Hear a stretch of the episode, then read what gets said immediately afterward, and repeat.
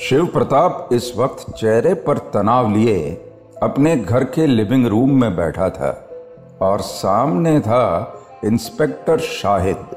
इसी बीच कमरे के एक कोने में बैठा था शिव प्रताप का बेटा राजवीर। कहने को उसकी उम्र 32 साल की थी मगर दिमाग अब भी 15 साल के बच्चे के बराबर था। इंस्पेक्टर शाहिद ने चाय का एक घूंट लेते हुए कहा, तो क्या नाम बताया आपने दोनों का? इस पर शिव प्रताप ने कहा, राधिका और वीर। पता नहीं ये दोनों उनके असली नाम भी हैं या नहीं। इस पर शाहिद ने पूछा, आपने बताया वो दोनों जनगणना के बहाने यहाँ आए थे, तो कुछ और नोटिस किया आपने? घर का कोई सामान गायब हुआ हो या? इस पर शिव प्रताप ने तपाक से कहा, नहीं ऐसा तो कुछ नहीं हुआ, लेकिन सबसे अजीब बात तो वही है कि आखिर वो इस तरह ये घर में आए ही क्यों? ये सुनकर शाहिद ने थोड़ा सोचते हुए कहा, बात तो है, लेकिन सबसे बड़ी परेशानी ये है कि हम कोई फॉर्मल कंप्लेन दर्ज नहीं कर सकते उनके खिलाफ। कोई क्राइम भी तो नहीं किया ना उन्होंने। इस पर शिव प्रताप ने थोड़ा सोचते हुए कहा, देखिए मैं अक्सर घर से बाहर रहता हूँ, खुदा ना खास्ता किसी ऐसे ही अनजान आदमी ने घर में आकर कुछ कर दिया तो? घर में जवान बहू बेटियाँ हैं, आप समझ रहे हैं ना। ये सुनकर शाहिद ने हामी में सर हिलाते हुए कहा, अरे कैसी बात कर रहे हैं शिव प्रताप साहब, आप माए बाप हैं हमारे, आपका हुक्म सर आंखों पर, फॉर्मल नहीं तो इनफॉर्मल ही सही, मैं उन दोनों पर नज़र रखता हूँ, जैसे ही कुछ मालूम पड़ता है मैं आपको खबर दूंगा। इतना कहकर शाहिद ने एक नज़र पीछे बैठे राजवीर की ओर देखा और शिव प्रताप से पूछा, तो कैसे हैं राजवीर बाबा आजकल? इस पर शिव प्रताप ने थोड़ी धीमी आवाज़ में कहा, ठीक ही है, दवाइयाँ चलती रहती हैं तो दौरे थोड़े कंट्रोल में रहते हैं। सुनकर शाहिद ने खड़े होकर शिव प्रताप को नमस्ते कहते हुए कहा, ठीक है जी मैं चलता हूँ, और जैसे ही कुछ पता चलता है मैं आपको बताता हूँ। इतना कहकर शाहिद वहाँ से चला गया।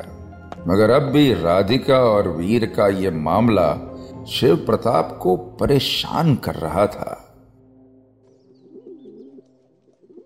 इस वक्त वीर और राधिका अपने किराए वाले कमरे में बैठे थे। उन दोनों के चेहरे पर तनाव और खामोशी का आलम था। जहां राधिका अब भी अपनी इन परेशानियों की गुत्थी सुलझाने में लगी थी, वहीं वीर के होश उड़े हुए थे। चुप्पी तोड़ते हुए वीर ने एक खींच भरी आवाज में कहा, यार Radhika, this is too much, पागलपन है ये, किसी के घर में ऐसे ही घुस जाना, और वो भी इतने रेप्यूटेड आदमी के घर पे। वो तो अच्छा हुआ उसे कोई भनक नहीं लगी, वरना अभी हम जेल में होते। ये सुनकर राधिका के चेहरे पर एक मायूसी छा गई। उसने एक धीमी सी आवाज में कहा, देखो Veer, I am very sorry, मैं इतने रिस्की काम में तुम्हें घसीटना नहीं चाहती थी, and I can totally understand अगर तुम इसमें मेरा साथ नहीं दे सकते, you are free to go. ये सुनकर वीर के चेहरे की खींच अब और ज्यादा बढ़ चुकी थी।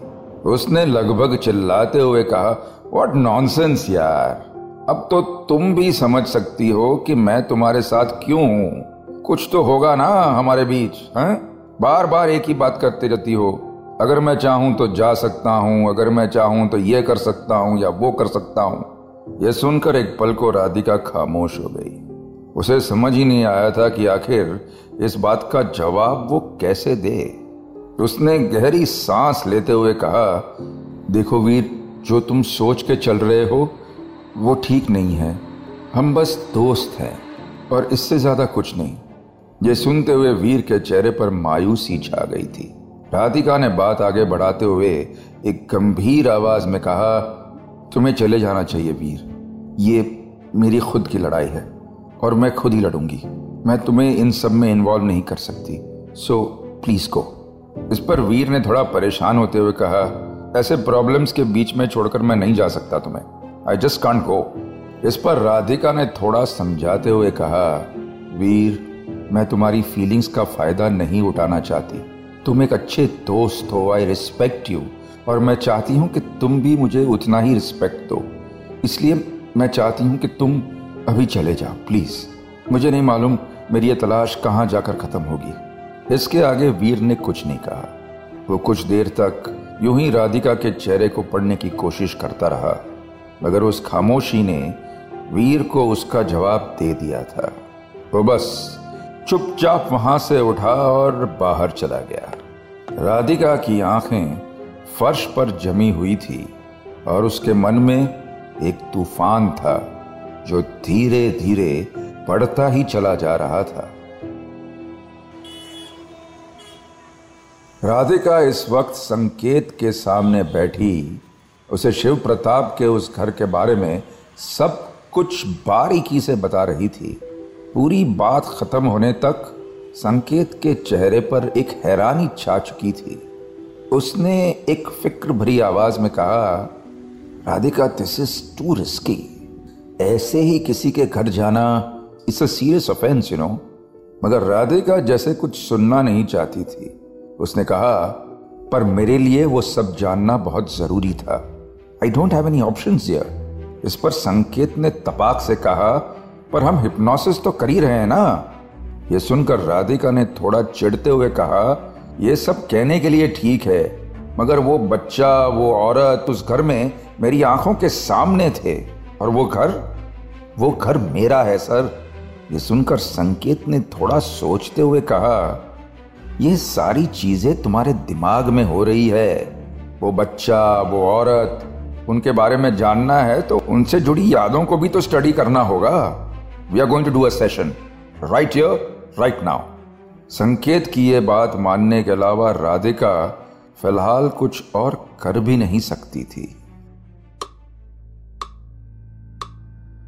उस अंधेरे कमरे में लेटे हुए राधिका का हिप्नोसिस शुरू हो चुका था। संकेत ने एक धीमी सी आवाज में राधिका से पूछा, अभी कहाँ हो तुम, क्या देख पा रही हो? यह सुनकर राधिका ने अपना आंखों देखा हाल संकेत को सुनाना शुरू किया, जिसमें उसने देखा कि वो बस एक अंधेरी गली में चली जा रही थी और उसके सामने चल रही थी वो औरत। उसने देखा कि वो औरत बुरी तरह रोते हुए चीख रही थी, नीरज, नीरज कहाँ हो तुम बेटा? ऐसे ही लगातार चीखते हुए वो औरत अपने बच्चे को ढूंढ रही थी कि तभी अचानक से वो औरत पलटी और राधिका के सामने हाथ जोड़ते हुए बोली, मेरा बच्चा नीरज, कहीं देखा है तुमने? ये सुनकर राधिका ने एक धीमी सी आवाज में कहा, कौन हैं आप, मुझे कैसे जानती हैं? इस पर उस औरत ने लगभग गिड़गिड़ाते हुए कहा, मैं पल्लवी हूँ, मुझे मेरा बच्चा चाहिए, आप मदद कीजिए ना मुझे प्लीज़, वो कहीं खो गया है। ये कहते हुए वो औरत मुड़ी और तेजी से भागने लगी। भागते हुए भी वो बस यही चिल्ला रही थी, नीरज, अपनी माँ के पास आ जा बेटा, नीरज। उसे इस तरह देखकर राधिका भी उसके पीछे पीछे भागने लगी। तभी अचानक से जैसे राधिका के सामने वो दुनिया ही गायब हो गई और वो इस वक्त शिव प्रताप के घर के गलियारे में खड़ी थी और सामने था वो बंद दरवाज़ा जो उसने शिव प्रताप के घर में देखा था। राधिका ने एक नज़र उस दरवाजे को देखा तो उसके चेहरे पर जिज्ञासा आ गई। उस दरवाजे पर कोई ताला नहीं था। जरा भी देर ना करते हुए राधिका ने धकेलते हुए उस दरवाजे को खोला और अंदर आ पहुंची। देखने पर लग रहा था जैसे वो किसी बच्चे का कमरा था। आसपास टेबल पर खिलौने रखे थे, मगर जिस चीज ने राधिका का ध्यान खींचा था वो था एक कोने में रखा हुआ बच्चे का पालना। राधिका धीमे कदमों से चलती हुई उस पालने तक जा पहुंची। वो एक पल को बस उस पालने में ही खो गई। उसे छूने के लिए राधिका ने हाथ बढ़ाया ही था कि तभी लगा जैसे किसी भारी से हथियार से राधिका के सर पर वार हुआ हो। उसके शरीर में एक तेज दर्द दौड़ने लगा था। यहाँ संकेत के सामने पड़ी हुई राधिका बुरी तरह हिल रही थी। उसका चेहरा दर्द से लाल था और आंखों से आंसू निकल रहे थे। संकेत ने आवाज़ तेज करते हुए कहा, राधिका भागो वहाँ से, तुम जहाँ कहीं भी हो उस दरवाजे को ढूंढो प्लीज़।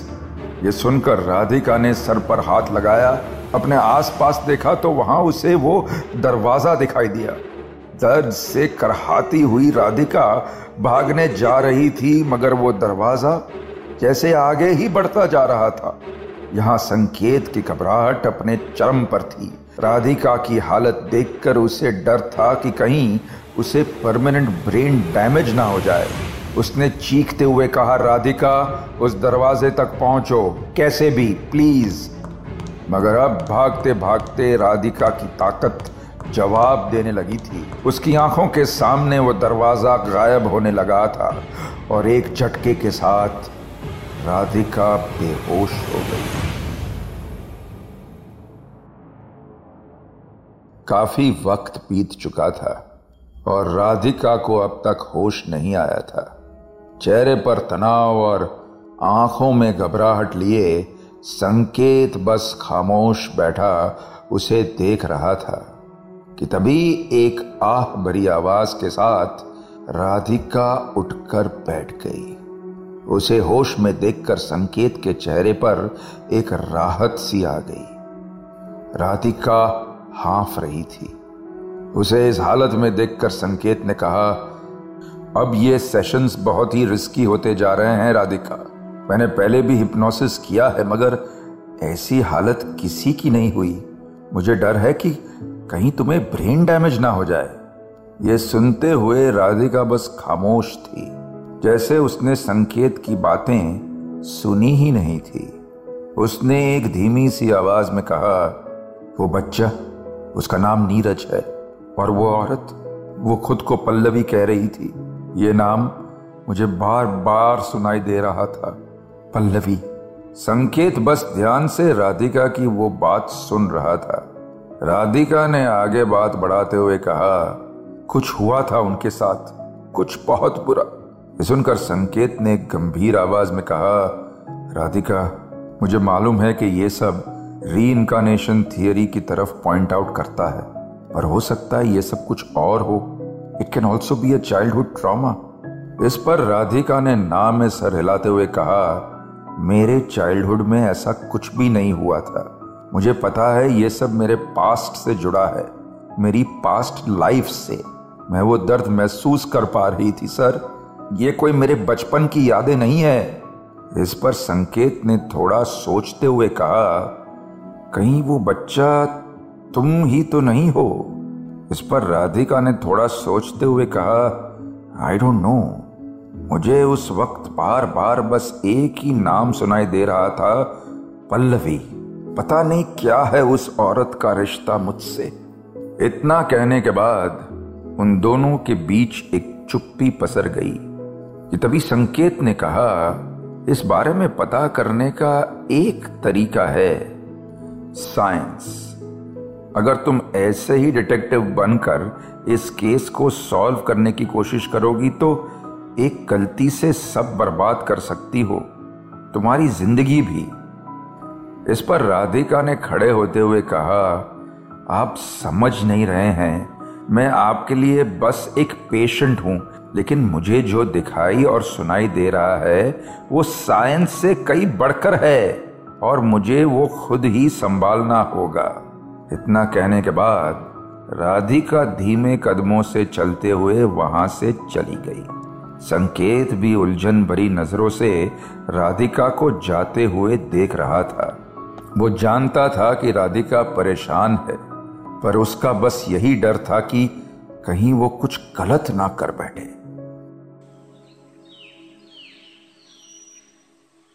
शाम का वक्त था और शहर में धीरे धीरे शांति होने लगी थी, मगर वहीं राधिका के मन में ख्यालों का शोर था। वो इस वक्त शिव प्रताप के घर के पीछे छिपकर खड़ी थी। उसकी आंखें शिव प्रताप के घर के दरवाजे पर टिकी थी। वहां खड़े हुए काफी वक्त हो चला था कि तभी राधिका को जिसका इंतजार था वो नजर आ गया। शिव प्रताप का वो बूढ़ा नौकर रमेश राजवीर का हाथ पकड़कर उसे बाहर सैर पर लेकर आ रहा था।